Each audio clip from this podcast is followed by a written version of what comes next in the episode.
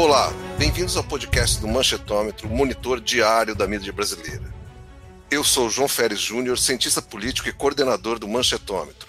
Para conversar sobre o tema do projeto de lei das fake news, número dois seis três zero, eu vou falar hoje com a Marina Pita, do coletivo Intervozes da Coalizão de Direitos na Rede. Esse projeto é um projeto de grande relevância. Vide, por exemplo, o empenho com que o presidente Bolsonaro e seus correligionários se dedicam a atacá-lo. E, ao mesmo tempo, uma certa, vamos dizer assim, é, mobilização da classe política em torno dele, até maior do que eu, eu imaginava, esperava. Né? Me parece que esse projeto das fake news é um projeto que está dividindo bastante a classe política, e essa é uma leitura que eu estou tendo, como introdução, né? A Marina, que trabalha diretamente com isso e acompanha diretamente esse assunto, pode nos esclarecer melhor, mas me parece que assim está dividindo a classe política, inclusive em linhas que não são as linhas mais tradicionais que a gente esperava. Eu estou fazendo, pelo Observatório Legislativo Brasileiro, um estudo das três votações que o projeto teve no Senado antes de ser aprovado, porque ali teve a votação final, né, do texto final, teve uma votação em separado do artigo dez, não é isso? E teve isso. Uma votação da emenda cento e quarenta e dois. Sim. Correto? E aí e, e é impressionante a gente ver como nessas votações a casa se dividiu bastante. Inclusive duas votações colocaram os políticos de um lado, os favoráveis à P L de um lado, e a votação da emenda cento e quarenta e dois, na verdade, inverteu a coisa. Ou seja, uhum. Os bolsonaristas claramente, seja representado pelo líder do governo do Senado, seja pelo filho do Jair Bolsonaro, ou por P S L, que é um partido pequeno, mas assim, os dois, acho que tem dois... É, senadores, votaram sempre consistentemente na mesma posição, ou seja, contrários ao texto principal, contrários ao artigo dez e favoráveis à emenda cento e quarenta e dois, certo?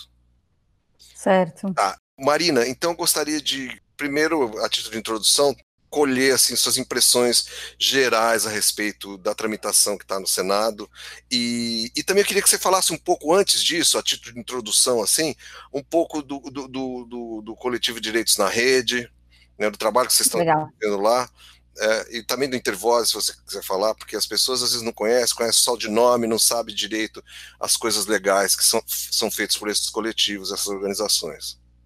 Legal. Primeiro, agradecer muito o convite. Como eu disse, somos muito fãs do trabalho que vocês fazem.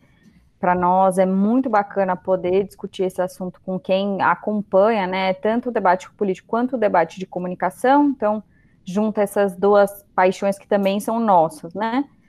A Coalizão de Direitos na Rede, ela reúne cerca de quarenta organizações, são organizações da sociedade civil, algumas com perspectivas diversas, assim, mais focada em direito do consumidor, mais focada na infância, mais focada é, em privacidade, mais focada em liberdade de expressão, mas todas reunidas nessa perspectiva de garantir direitos, é, os mesmos direitos que a gente tem offline, garantir online. Então, essa é a perspectiva que a gente se reúne para atuação conjunta há cerca de quatro anos.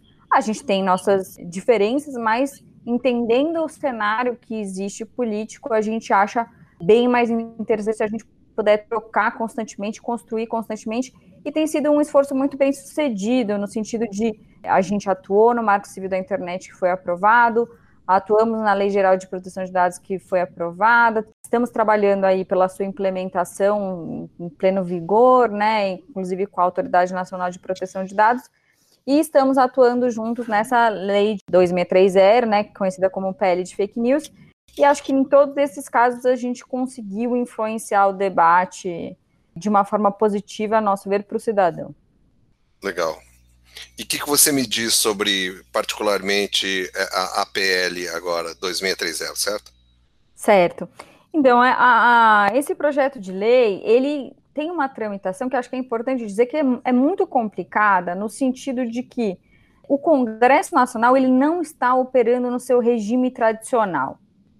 Ele está operando num regime excepcional, digamos assim. Então, a gente não tem as comissões montadas, então você não discute um projeto de lei numa comissão, depois vai para outra comissão, depois vai para outra comissão, depois vai para plenário, e aí você tem um, um, um tempo de fazer um debate, de aprofundar, de ter audiências públicas. Então, por conta da pandemia do, do novo coronavírus, né, o Congresso ele está fechado, as votações são remotas, e você não tem todas essas comissões funcionando. Então, o processo de votação ele é muito rápido, é, e esses processos de participação social, eles estão afetados e, e bastante reduzidos. Ainda assim, eu acho que a gente tem conseguido fazer um, um debate, porque a sociedade civil organizada, pelo menos em torno desse assunto, vem trabalhando em incidência no Congresso há alguns anos.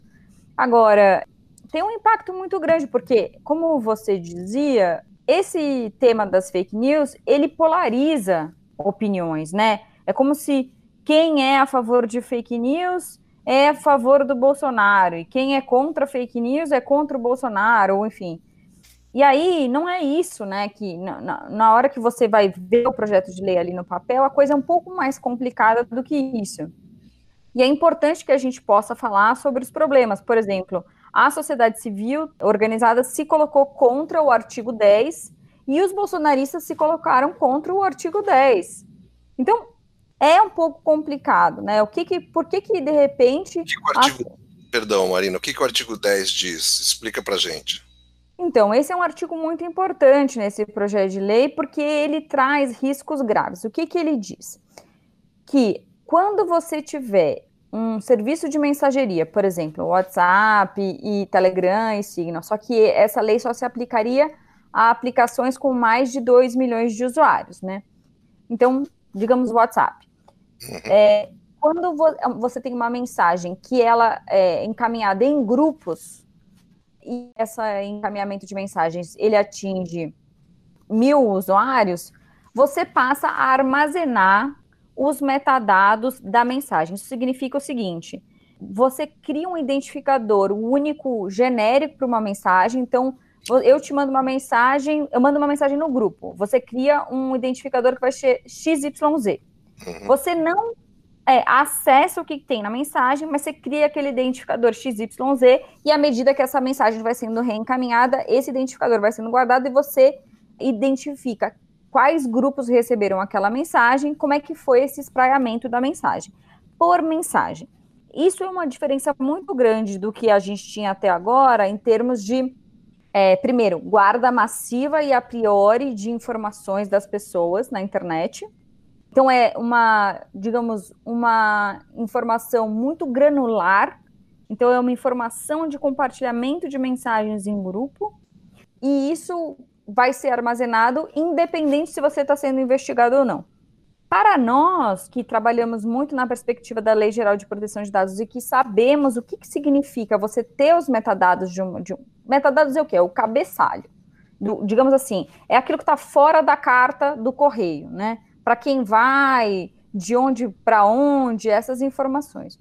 É, essas informações, elas podem dizer muito sobre as pessoas.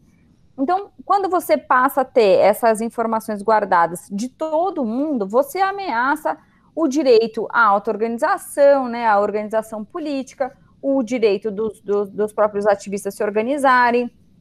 Ele é uma medida desproporcional, no sentido que você guarda um monte de informação para si. Tiver alguém que vai ser investigado, você tem aquelas informações. É uma perspectiva que a gente vem combatendo há anos, que é aquela perspectiva muito da N S A, da Agência de Vigilância Americana, que é collect it all, né? Colete tudo, e um dia, se você precisar, você vai lá. Então, a nossa... a gente tem trabalhado na, numa perspectiva de que é, é uma coleta abusiva e que não vai resolver. Por que que ela não vai resolver? Resolver o que exatamente, Marina? Assim, o que que as pessoas querem? É bem importante a gente voltar e dar esse passo, né? O que que as pessoas querem? Elas querem saber quem está espalhando fake news. Só que essa é, é, medida, ela só pega, é, teoricamente, né? Ela só obriga a guarda por três meses quando você chega em grupos. Então, se você ficar espalhando essa mensagem um a um, de forma massiva, que é uma coisa que a C P M I de fake news indica que vem acontecendo por determinados grupos políticos, né, não conseguiria ser pego por, por esse tipo de dispositivo. Como seria é, legal. Espalhar um a um? Você mandar mensagem, por exemplo, eu compro aqueles, aquelas chipeiras, eu alugo um contrato, um serviço de chipeira, e daí eu fico mandando para um monte de gente, só que eu não entro em grupo. Eu vou mandando para todos os contatos que eu consegui, né? E aí, assim, essas, esses bancos de dados, que inclusive são questionáveis, né? Se eles são legais ou ilegais, porque a gente não sabe como eles foram construídos, e aí, por isso, a importância da Lei Geral de Proteção de Dados. Mas aí você manda para todos os seus contatos individualmente e é, esse artigo décimo, ele fala que é preciso guardar as informações quando elas entram em grupos. Então, esse caso, por exemplo, estaria de fora. Outro caso que está de fora é assim, eu mandei uma mensagem para você num grupo. Você vai pegar essa mesma mensagem e vai mandar para outro grupo. Só que se você salvar no seu celular e mandar para o outro grupo, não vai parecer que foi a mensagem que eu te mandei. Porque... como ele não entra no conteúdo, ele só cria um identificador único quando você faz, você sobe um arquivo do, do seu dispositivo para o grupo.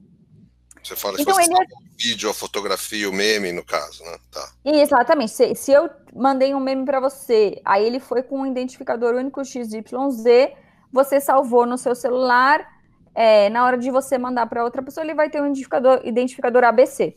Não importa se é a mesma imagem, o mesmo meme. Porque ele não entra na criptografia em relação ao conteúdo. Uhum. Então, é, é um pouco isso. Então, tem, ele vai é trocar, muito... Na verdade, ele vai trocar de metadados quando você faz isso, ele pega, ele assume outros metadados. E isso, aí vai ele vai criar... esse sistema de controle como uma nova mensagem. Exato, ele vai criar uma nova, um novo identificador único. Então, é, é importante que a gente saiba que é um instrumento muito falho, por um lado. E, por outro lado, ele faz isso, né? Ele guarda um monte de informação sobre um monte de gente, o que significa é, maior vulnerabilidade em termos de vazamento, maior vulnerabilidade em termos de ataques, maior possibilidade de uso por um Estado autoritário, por exemplo, que vai buscar essas informações. Então, a gente tem um risco grande de violação dos direitos à proteção de dados, ao direito à organização, ao direito à liberdade de expressão, e a gente tem pouca, digamos assim, eficiência em termos práticos para conter a desinformação. Tá, posso inverter um pouco a maneira como a questão está sendo tratada? Claro. Eu acho o seguinte, então, me, me, explica, me explica por que, que o, o, o camp do Bolsonaro está tão investido nesse projeto, contra esse projeto. Olha, eu acho que existe uma polarização que é política. É assim, é, para além do que está escrito, É, você regular a internet significa politicamente que você está tentando enquadrar esse grupo. Tem dispositivos interessantes no, no projeto de lei. Por quê? É, não entendi por quê. É porque os bolsonaristas, eles têm a convicção que eles é, conseguiram eleger o Bolsonaro pela internet. Você acha que é só convicção isso? Não, eu acho que você tem uma série de mudanças no fluxo de, de comunicações, com certeza. Eu acho que tem vários outros, digamos... Bolsonaro não tinha partid- estrutura partidária. Vamos, eu já escrevi um artigo sobre isso. Uh, uh, tradicionalmente, as eleições no Brasil eram, ganha, eram ganhas, né? Os, os partidos, todos os candidatos que iam para o segundo turno, por estrutura partidária, tempo, que dava tempo de televisão também, né? Tempo de televisão, uhum. Estrutura partidária e apoio da grande mídia. Né? O P T não tinha apoio da grande mídia, mas tinha as outras coisas. O P S D B geralmente tinha as três coisas, foram para todos os finais de eleição. Dessa vez, o P S D B ficou lá atrás, o P T conseguiu ainda ir para o segundo turno. E o Bolsonaro? O Bolsonaro não tinha zero estrutura partidária, zero tempo de televisão. Como você acha que ele conseguiu tamanha popularidade? Não, certamente... O Manchetômetro analisou a cobertura dele, foi a mais negativa de todos os candidatos, mais negativa que a do Haddad. Sim.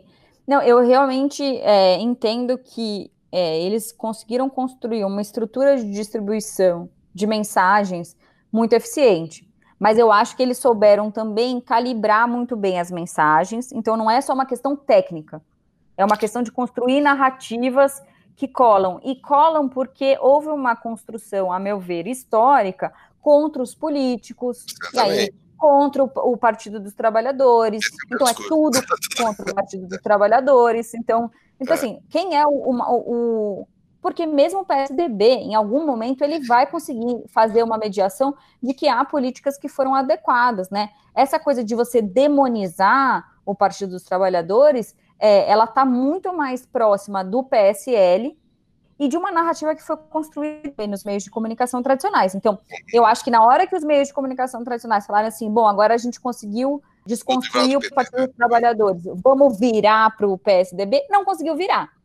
Mas eles foram responsáveis por fazer a movimentação, entendeu? Então, acho que é aquele Titanic que não conseguiu virar na frente do iceberg, sabe? Um pouco isso. E aí, de fato, eles foram muito eficientes em fazer a comunicação nas redes, mas acho que os outros elementos são muito relevantes para que a narrativa que se construiu em torno do P S L e da candidatura do Bolsonaro fosse eficiente. Certamente, mas, mas, mas assim, é inegável, acho que tem um investimento político muito grande deles na não regulação do discurso na internet. Sim. E é inegável e aí, que eles operam máquinas, usinas de fake news, você sabe disso. Sim, claro. Mas... a questão é, como é que você pega as usinas de fake news e você não, para isso, não abre mão da garantia de direitos? Então... tem dispositivos muito interessantes no projeto de lei que eu acho que incomodam muito eles e que o Eduardo Bolsonaro já falou publicamente contra, que é você considerar as contas de agentes públicos, né, servidores, enfim, pessoas com cargo eletivo, essas contas nas redes sociais passarem a ser configuradas como de caráter público. E aí você passa a ter regras para usá-las, né? Mas... Então, o, o... o Eduardo Bolsonaro já foi a público falar assim, é, não podem dizer o que eu posso ou não falar na, na minha rede social, porque isso parece pouco, só que não é. Por quê? Porque o, o, o Eduardo Bolsonaro ou esses outros políticos, muitas vezes, eles vão falar exatamente aquilo que está num meme mentiroso ou naquela notícia, naquele link mentiroso. Eles não vão fazer aquilo, mas eles dão a entender que aquilo é legítimo. Uhum. Mas isso você... ganha as mentes. É, eu, eu concordo com isso, agora eu não acho que isso é suficiente, porque se você tiver uma regulação dos, das figuras públicas, vamos dizer, dos políticos, né, e da expressão deles na, nas redes sociais, mesmo assim você vai estar correndo o risco de acontecer como aconteceu, eu acho, na eleição do Bolsonaro, e como acontece nos Estados Unidos com super PACs, é de você ter o capital, na verdade, apoiando candidatos, geralmente candidatos de direita, né, por meio de financiamento de coisas temáticas, entendeu? Que tem uma baita refer- é, é, impacto eleitoral, mas não apoia nenhum candidato explicitamente. Os super PACs dos Estados Unidos fazem isso, sabe, né? Republicanos e tal. O velho da Havan, por exemplo, bancando, né? Sim. Firehose no WhatsApp. Então, não é isso? Então, isso, é não isso. Prote... É, então, a gente precisa se proteger contra isso também, de alguma maneira. E não? Tem dispositivos interessantes nessa perspectiva, porque essa lei fala, inclusive, de obrigação de identificação de quem está fazendo publicidade na internet, nas redes sociais, que é uma coisa... Então, mas isso seria publicidade? É... Então, tem, tem a publicidade e tem o impulsionamento. Essas duas coisas. É, a gente estava trabalhando numa perspectiva de criação de bancos, né, de conteúdo que viralizou e que teve um alcance que pode ter algum impacto, né, no, no, no debate público e que citasse candidato, partido ou coligação. Agora, de fato, você é muito difícil porque, como você disse, não necessariamente...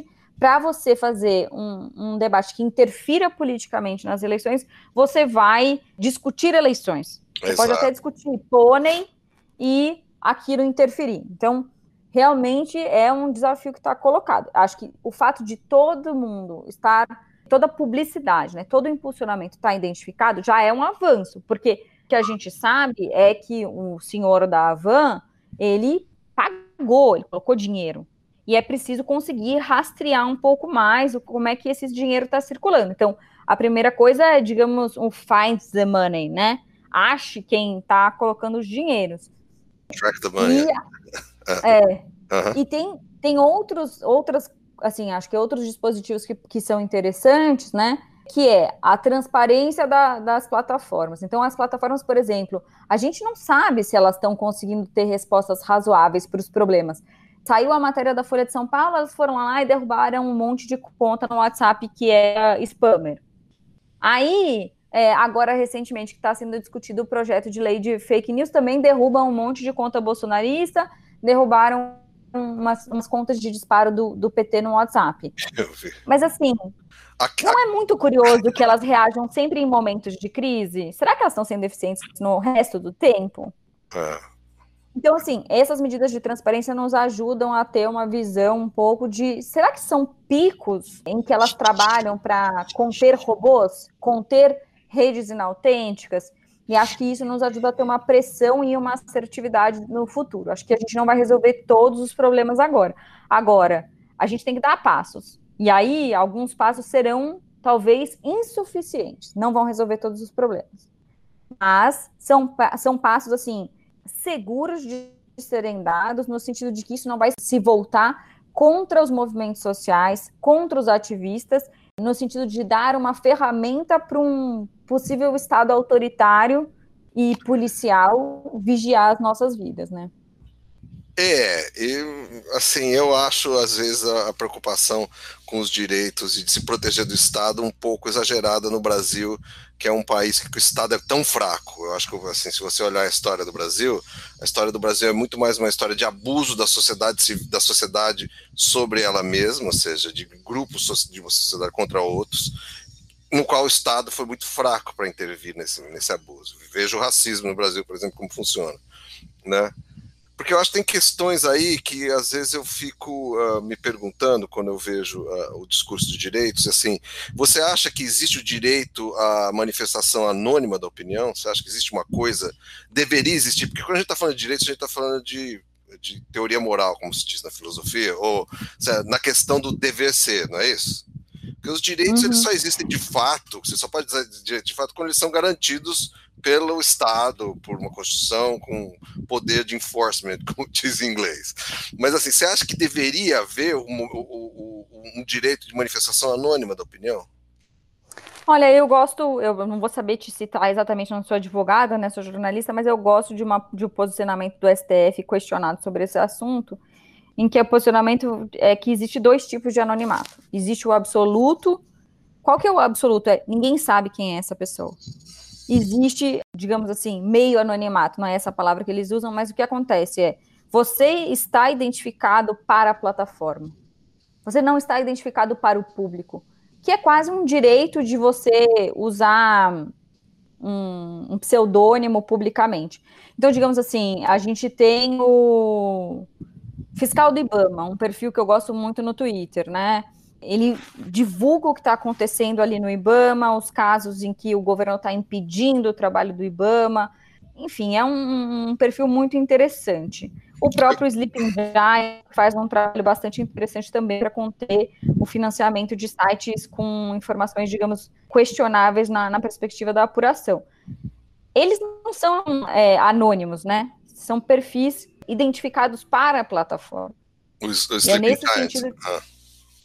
Isso, ali, é, existem, uma, existem informações que permitem você chegar àquela pessoa ali por trás.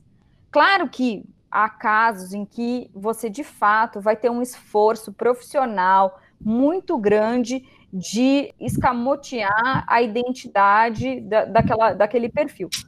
E isso existe, sempre vai existir, mas não é a grande maioria dos casos. Quer dizer, você está chegando em perfis Que, é, que disseminam desinformação e que tem lá o e-mailzinho do assessor do, do Eduardo Bolsonaro. Então, eles não são anônimos. Existe uma dificuldade da gente lidar com esses casos e, de fato, você conseguir fazer um pedido na Eu... justiça, conseguir a informação. Diga. Não, eu acho que tem muita... No WhatsApp, por exemplo, você não sabe a origem daqueles conteúdos que você recebe. Tem uma... uma quantidade de anonimato imensa. É, não, na verdade você sabe de quem você recebe, quem você, você não sabe quem produziu. É, quem produziu. É. é. Isso, de fato, agora, eu tenho uma convicção no sentido de que, primeiro, as pessoas elas têm direito a conversar privadamente. Inclusive, por isso que o artigo décimo ele foi desenvolvido na perspectiva de que só passa a ser guardadas as informações quando elas entram nos grupos, uhum, né? Porque entende-se essa perspectiva do direito ao diálogo privado. De fato, quando você tem uma, um, um conteúdo que ele é viralizado, você perde, a, inclusive, a capacidade por esse mesmo dispositivo de achar a autoria. Então, é, é, esse dispositivo ele não permite achar a autoria. Ele permite saber como é que esse negócio se espalhou, quem compartilhou, enfim. Não sei exatamente o que se quer com, com esse objetivo, porque você vai saber que alguém... Eu posso ter pegado um, um meme que alguém me mandou, eu achei péssimo, eu joguei num grupo e falei, gente, olha que meme péssimo. Então, assim, eu fiz uma crítica e compartilhei naquele grupo e eu posso ser envolvida como uma pessoa que compartilha desinformação.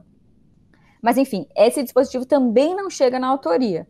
O que que eu acho? É assim, muito do que circula no WhatsApp são links.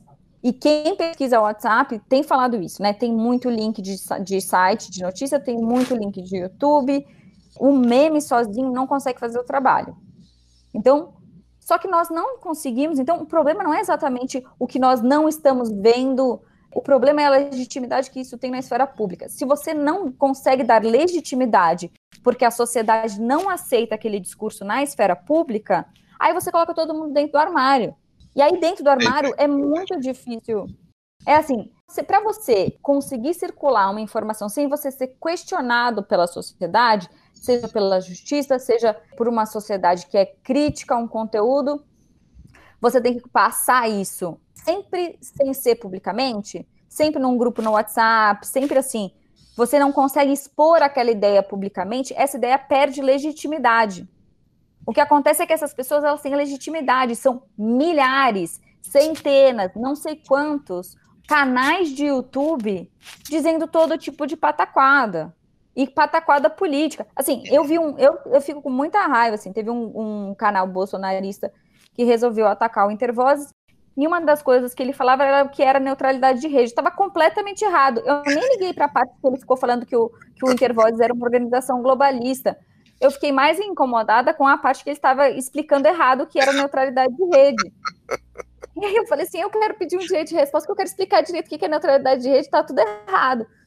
Mas aquilo estava assim, num canal, publicamente, e ninguém questionava que aquilo era uma pataquada. Então, para mim, se a gente conseguisse lidar com essa desinformação na esfera pública, a gente reduziria o impacto do problema de uma forma tão grande que talvez a gente não, não tivesse que se preocupar tanto com o WhatsApp. Sim, Marina, mas para lidar com a coisa na esfera pública é fundamental que o emissor seja identificado. Um anônimo não é, não é responsabilizado no sentido da, da, da argumentação. Quem que fala? Se, se, se não existe um substrato de quem fala, quem coloca a, o argumento público, o argumento é uma coisa, assim, é um monstro, é uma coisa, você está entendendo? Essa própria... Sim, mas esse, esse canal que eu estou te falando, que chamou o Intervozes de globalista, que esse a gente é um inferno, tem nome. Assim, são milhares de exemplos. O próprio Terça Livre, antes de trabalhar no Intervozes como coordenadora, eu trabalhei no Instituto Alana, e o, o, o Terça Livre acusou a Alana de ser uma organização que estimulava a pedofilia e o uso de maconha por crianças. É, além disso, o Terça Livre acusou uma das diretoras de filmes lá do Instituto Alana, né, é, da produtora Maria Farinha de Filmes, falou que ela era dona da, das lojas Renner, porque ela chama Stella Renner. Essa, esse caso foi para a justiça e a Stella Renner perdeu em perdeu. primeira instância. Não sei aonde que foi, assim, não, não, deixei de acompanhar o caso. Mas, assim, todo mundo sabe quem é o Alan dos Santos, ele anda de crachá aqui na Câmara. Você está brincando? Ele é assessor de quem? Ele anda de crachá de jornalista na Câmara ah. dos Deputados. Ah, é? Esses caras têm crachá de jornalista? Tem. Que fofo. Credenciado. Entendeu? Credenciado. O ministro não deu uma entrevista agora, falou no Twitter. Falou, eu, o ministro das comunicações, o, o Fábio Faria, lá, o genro do Silvio Santos, uhum. ele falou...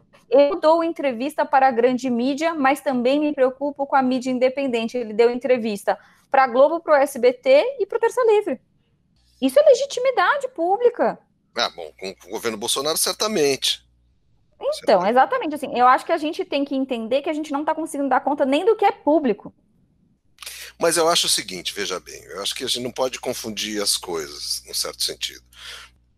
Existe, de fato, um crescimento da direita no Brasil, eles estão muito mais vocais, eles têm uma presença massiva na internet, no YouTube e tal, mas assim, na medida que são pessoas identificadas fazendo argumentos, eles têm que ser tomados como tais e combatidos como tais, assim, não tem, né? Ainda que eu acho que existe um, um problema seríssimo você tentar argumentar com alguém que está simplesmente, esse é um problema clássico de teoria, inclusive, de democracia deliberativa, com alguém que só está sacaneando, está falando um monte de coisa, sim, tipo, você é dona da rede, assim, a... sem nenhuma responsabilidade, né? É, não só responsabilidade, com malícia mesmo, assim, não é. Existe de fato uma discussão racional quando uma das partes está se comportando de maneira maliciosa. Sim. Agora, mesmo assim, eu acho que isso ainda dá para enfrentar, eu acho que, então, a gente separando as coisas, o problema é quando você tem, por exemplo, firehosing, quando você tem, assim, mamadeira de piroca, coisas que acabam viralizando brutalmente e você não tem ninguém responsável por isso. Mas as pessoas, essas pessoas, o Terça Livre, o Eduardo Bolsonaro, elas, isso, é. elas também, elas vão lá e legitimam esse negócio. O que eu estou dizendo é, se todo mundo falasse da mamadeira de piroca, mas não tivesse nenhuma figura pública que falasse assim, é verdade, é, esse cara fez mamadeira de piroca mesmo, ensinou. As pessoas não iam, assim, claro que ia ter uma, uma quantidade de pessoas que ia acreditar numa coisa assim, mas ia ser muito menor. A questão é que você tem legitimidade pública desse tipo de, de pataquada, entendeu? Então, acho que assim, a gente deveria olhar para isso, é, e isso nós não estamos conseguindo resolver. Nós não estamos conseguindo resolver. E, e assim, acho importante falar uma coisa. Esse final de semana, eu estava estudando, é, vendo um vídeo sobre escrita acadêmica. Aí o YouTube me sugeriu, depois do, do vídeo de escrita acadêmica, a live do Terça Livre falando de como eles haviam sido censurados pelo S T F. Eu não sei quantas vezes eu, que não tenho um perfil de direita, eu não clico no, no, no site Terça Livre, não acompanho esse conteúdo, não tenho histórico de acompanhar esse conteúdo, recebo indicações para assistir esse conteúdo. Ah, mas eu acho que, assim, a gente precisa de um podcast novo para discutir essa coisa dos algoritmos. Exato. Porque, por exemplo, é, o, YouTube, exato. o YouTube é uma coisa impressionante, eu acho, né? O YouTube sempre te joga por um vídeo... Não passa do terceiro, do quarto vídeo da lista, é um vídeo de extrema-direita. Você já reparou isso? Exato. Então, assim, isso eu acho que é relevante. Isso a gente está vendo. Isso está sendo documentado é. pelos pesquisadores. E, e, assim, isso a gente pode, talvez, resolver de uma forma que seja menos perniciosa para a garantia de direitos. Porque, realmente, você criar grandes bancos de dados de com quem eu estou conversando é muito complicado, né? Assim, mesmo que seja de uma perspectiva privada, de, de uma empresa privada. Você viu agora, recentemente... O Twitter não teve um problema global com todos os perfis, com aquela tarjinha azul de, de certificados, porque uns, uns garotos invadiram o sistema? Não sabia disso. Pois é, acabou de acontecer. E aí o que aconteceu é que é, perfis como o do Bill Gates postaram pedindo bitcoins para sei lá qual atividade filantrópica e, e as pessoas estavam doando. E era tudo... da fake. E era tudo fake, mas era numa escala global. É isso, assim, uma, uma fragilidade no sistema que expôs uma quantidade gigante de perfis de pessoas com um grande impacto é, na, na esfera pública. Então, eu realmente receio o que pode acontecer se a gente tem um banco de dados de quem fala com quem. É, imagina se você tem um, um hacker que consegue ter acesso a isso, o estrago que se pode fazer. A gente não está mais falando do Telegram do Sérgio Moro, a gente está falando de todas as mensagens trocadas pelos cidadãos brasileiros. Assim. Isso sem falar dos problemas é, jurídicos que essa medida poderia trazer, enfim. Só, é, só para citar um exemplo... Quando você falou sobre as vozes da política que legitimam esse tipo de prática, eu acabei de revisar o nosso boletim semanal do, do Facebook, que a gente faz no Manchetômetro, que a gente pega os dez posts, a gente monitora umas seiscentas páginas de políticos e sobre política, e pega os dez posts que mais tiveram interação, né, mais foram compartilhados, tá? Tem um da Carla Zambelli, na qual ela, obviamente, põe outro, o tal de Siqueira Júnior falando, né? Ela uhum. posta o cara falando, o cara falando que vagabundo tem que, tem que ir embora mesmo, defendendo morte de presidiário, pra você ter uma ideia. Pois é. é um crime, é, né? É razoável isso? E o que aconteceu com, esse, com, esse, com essa manifestação, entendeu? Enquanto a gente, a, a meu ver, a minha opinião, inclusive, não é, não estou falando aqui nem opinião institucional, enquanto a gente não conseguir saber, ter casos relevantes em que essas coisas são enquadradas, em que essas coisas são punidas, em que aí você começa a olhar a sociedade, ver que é um problema isso, e que sim, haverá uma ação, a gente está, sim... a gente está sem, sem conseguir reagir. Não tem tentativa de você controlar processos tecnológicos que resolva o fato de que as pessoas estão falando o que elas querem na esfera pública sem nenhuma é, represália, digamos assim, né? Então, acho que esse é um problema central. Esse é um bom ponto, esse é um bom ponto mesmo, porque as pessoas de fato fazem isso. Deixa eu te perguntar uma coisa. E em relação agora ao P L na Câmara dos Deputados, quais são as perspectivas? Bom, agora na Câmara dos Deputados a gente tem um debate, né? Então a gente está tendo um ciclo de debates sobre o projeto e sobre o fenômeno da desinformação, que vai até o começo de agosto. São debates bastante interessantes, eles cada um sobre um tema, né? A gente acabou entrando mais sobre um tema aqui, que é o que a gente chama de rastreabilidade das mensagens nos serviços de mensageria, mas tem vários outros temas que estão sendo debatidos, né? Esse da identificação dos usuários nas redes está sendo debatido. É, inclusive, teve uma manifestação, acho que da Polícia Federal, se não me engano, dizendo que não precisa identificar os usuários, porque com as informações que o próprio sistema, para garantir a comunicação, ele guarda, que são os números I P e tal, a Polícia Federal consegue identificar as pessoas. Então, foi uma, uma manifestação da própria Polícia Federal. Tem outros temas como transparência, tem um tema relevante que é essa da publicidade, né, o tipo de transparência em relação à publicidade, como é que isso é regulado no Brasil.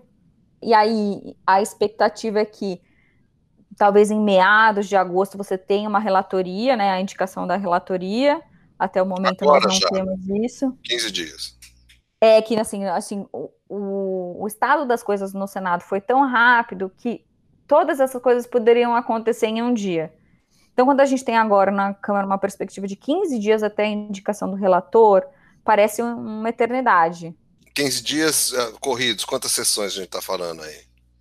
Ah, em termos de sessões na Câmara dos Deputados, a gente vai falar de umas quatro, né? De plenário, né? Plenário? É, mas, assim, aí de sessões tá de debate remoto, são três, né, por semana. Ainda está funcionando no sistema remoto. Isso, sem comissões, sem audiências públicas, é praticamente é, é. indicação de voto pelos líderes, né? Exato. É basicamente assim que está funcionando. Quantas sessões de plenário a gente tem por semana? Umas três? É, duas, três, depende da semana, né? Ah, tem semana que não tem, só tem, só tem discurso? Não, tem semanas que tem uma, tem semanas que tem duas, e tem semana que tem três. Sim. Geralmente duas, eu acho, assim. Ah, se é? fosse uma média. Mas é isso, as sessões, essas sessões de debate, elas estão acontecendo todas as segundas, quartas e sextas, e elas vão até a semana que vem, a princípio, né? Aí já vai ter um relatório no meio do mês, provavelmente. É possível, aí, claro, claro que há sempre embates, parece que houve uma movimentação do Rodrigo Maia, né, do M D B e do D E M, para, enfim, tentarem construir uma, uma base que enfrente o grande centrão que estava sendo construído pelo governo, então isso pode bagunçar um pouco o cenário ali na Câmara dos Deputados. E agora, se o governo tiver bastante força, conseguir construir esse centrão, ele pode segurar mais ou menos esse projeto, né? É, eu estava vendo as votações no Senado e achei o seguinte, o M D B e o, e o D E M não votaram com o governo, né? Não, não. Foi, é, acho que foi dividido, né? Foi dividido, é. Ficaram no meio, mais ou menos. E os outros partidos pequenos têm muito pouco, tem muitos têm muito poucos senadores, então é difícil você fazer uma coisa, extrapolar, né, a proporção e tal. Mas me pareceu, quer dizer, que existe uma certa... Eu diria assim, se você olhar os partidos que votaram a favor do projeto, os que votaram com o governo, né, porque o governo estava bem contrário do projeto, os partidos mais tradicionais tenderam a votar a favor do projeto e os partidos, né, novos, ou seja, próximos do governo contra. Você acha que isso é, se mantém na Câmara? Foi muito curioso. Eu acho que a tendência é se manter. O que eu acho curioso é que houve, de fato, é, na própria direita e na própria esquerda, divergências significativas Né? Acho que na esquerda, no final das contas, menos, né? Na oposição, é, é menos, menos, no Senado. Mas, por exemplo, naquela tentativa de votação que, que é, não foi levada a cabo, né, porque pediram mais tempo, o, a própria rede se colocou contra a votação por essas questões de, de vigilância e tal. A rede tem dois é, senadores, né? Um votou a favor, outro contra o projeto. É, mas não, mas antes da votação, né, naquela, na, em uma sessão que Sim. ia se votar o projeto, mas se desistiu. A própria direita, você viu o P P, por exemplo, né? Não sei, não sei se eles se autodenominam direita, mas digamos assim, um partido próximo ao governo Bolsonaro, por exemplo, dividido e, e vo, alguns votando a favor do projeto. Realmente teve uma divisão ali. E, e eu acho que um, um amigo estava me perguntando por que isso. Porque essa é uma matéria que eles entendem que afeta eles diretamente. Claro, claro. Então não adianta as redes sociais, esses mega conglomerados, pressionarem porque tem um impacto econômico, é, não é só um cálculo, então, se é governo ou oposição, é um cálculo, como é que eu vou manter a minha cabeça para fora da água se eu, na, nessa eleição e na próxima. E o fato do governo Bolsonaro atacar seus, inclusive os seus possíveis parceiros e aliados, a depender do, do vento, também mantém essas pessoas muito inseguras, né, em relação a toda essa estratégia de, de desinformação, a meu ver. É, eu acho que é isso, assim, isso é uma coisa que cala muito fundo para os deputados, porque eles sabem o estilo deles de fazer campanha, tem uns que não são gente de internet, gente de redes sociais, não é por aí que eles fazem as campanhas, e eles competem com quem faz. Por outro lado, tem alguns, principalmente P S L, né, Bia Kisses, e, né, Zambelli, Francisquini, esses caras a gente sabe que são pessoas desse meio. Então a aposta é muito diferente, eu acho. Então tem uma competição entre esses estilos diferentes de política. Né? É, eu acho que muitos deles já sofreram com, com difamação, claro, com calúnia, né? E claro, aí, assim, você vê que muitos votam, não sabe exatamente nem o que está escrito no projeto, qual é o impacto, é isso que eu falo, assim. É, muitas vezes você vota porque você quer combater, ou enfim, há um apoio nas redes sociais a esse projeto porque você quer acabar com a desinformação. Aí é isso, a questão toda é como fazer isso, né? Todo mundo quer acabar com a desinformação, quer um ambiente mais sadio de debate. A, a, a questão é como, né? Se você não entra no como, você fica vendido para essa polarização entre os que acham que tem que conter a desinformação ou tem que ficar as coisas como estão. Assim. Acho que não é... A gente precisa ir além disso para conseguir entender como que a gente vai fazer isso. Tá bom. É, Marina, eu acho que é isso. Você gostaria de falar mais alguma coisa? Acho que eu queria passar assim, pelos principais pontos positivos, a meu ver, do projeto e principais pontos negativos, mas eu faço isso rapidamente. Assim. O projeto, ele traz... a meu ver, alguns pontos positivos, que é maior transparência, e a gente está falando de transparência de quais são os robôs, então perfis que são robôs, e que, como é, muita gente tem falado, eles fazem com que essas pessoas, né, algumas pessoas, sejam infladas no debate público, algumas opiniões sejam infladas no debate público, que gera uma série de distorções. Então, você tem é, transparência em relação a quais são os robôs, você tem transparência em relação às práticas de moderação das plataformas, você tem é, uma obrigação do usuário saber o que está acontecendo com a sua conta para que essa moderação das plataformas não seja indiscriminada, né, e não seja, enfim, casualística, né? Você tem transparência em relação à publicidade pública na internet, que acho que tem uma série de denúncias mostrando que recursos públicos estão sendo distribuídos para sites de desinformação. É, esse projeto traz isso e traz essa perspectiva de que as contas de funcionário, servidor público no exercício da sua função, né, em atividade pública, é uma conta que deve ser regida pelos princípios que regem o poder público, né? Então, são alguns dos pontos positivos. Você tem a ideia, que ainda precisa ser ajustada, de você ter um conselho multissetorial que vai ter membros da sociedade civil, das empresas, representantes da justiça, do governo, que vão discutir e criar um código de conduta aí para ser atualizado com alguma frequência, para entender quais ajustes podem ser feitos nessa perspectiva tecnológica. dessas grandes corporações para ajudar a manter o debate público saudável. Eu diria que as maiores preocupações nossas certamente são com essa ideia de você fazer coletas massivas, com alguma ideia de, dessa identificação que é a identificação para fora, né? Aquela identificação que eu estava te falando, que eu acho que é, é o uso de pseudônimo, tudo isso.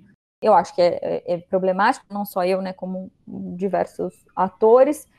Tem alguns outros pontos problemáticos, é como é que uma pessoa pode ter acesso a um chip, tenta-se colocar uma série de critérios para você ter acesso a um chip, e aí eu acho que no Brasil a gente tem um problema muito grande, porque muita gente não vai conseguir ter chip, que é o básico para o direito à comunicação hoje dessa população. Acho que alguns dos problemas estão aí. A gente tem uma preocupação muito grande, para finalizar, com essa perspectiva de você trazer novos tipos penais, e que novos tipos penais seriam esses. Assim, é muito difícil você falar assim, é crime a desinformação, porque o conceito de desinformação é muito vago e abrangente.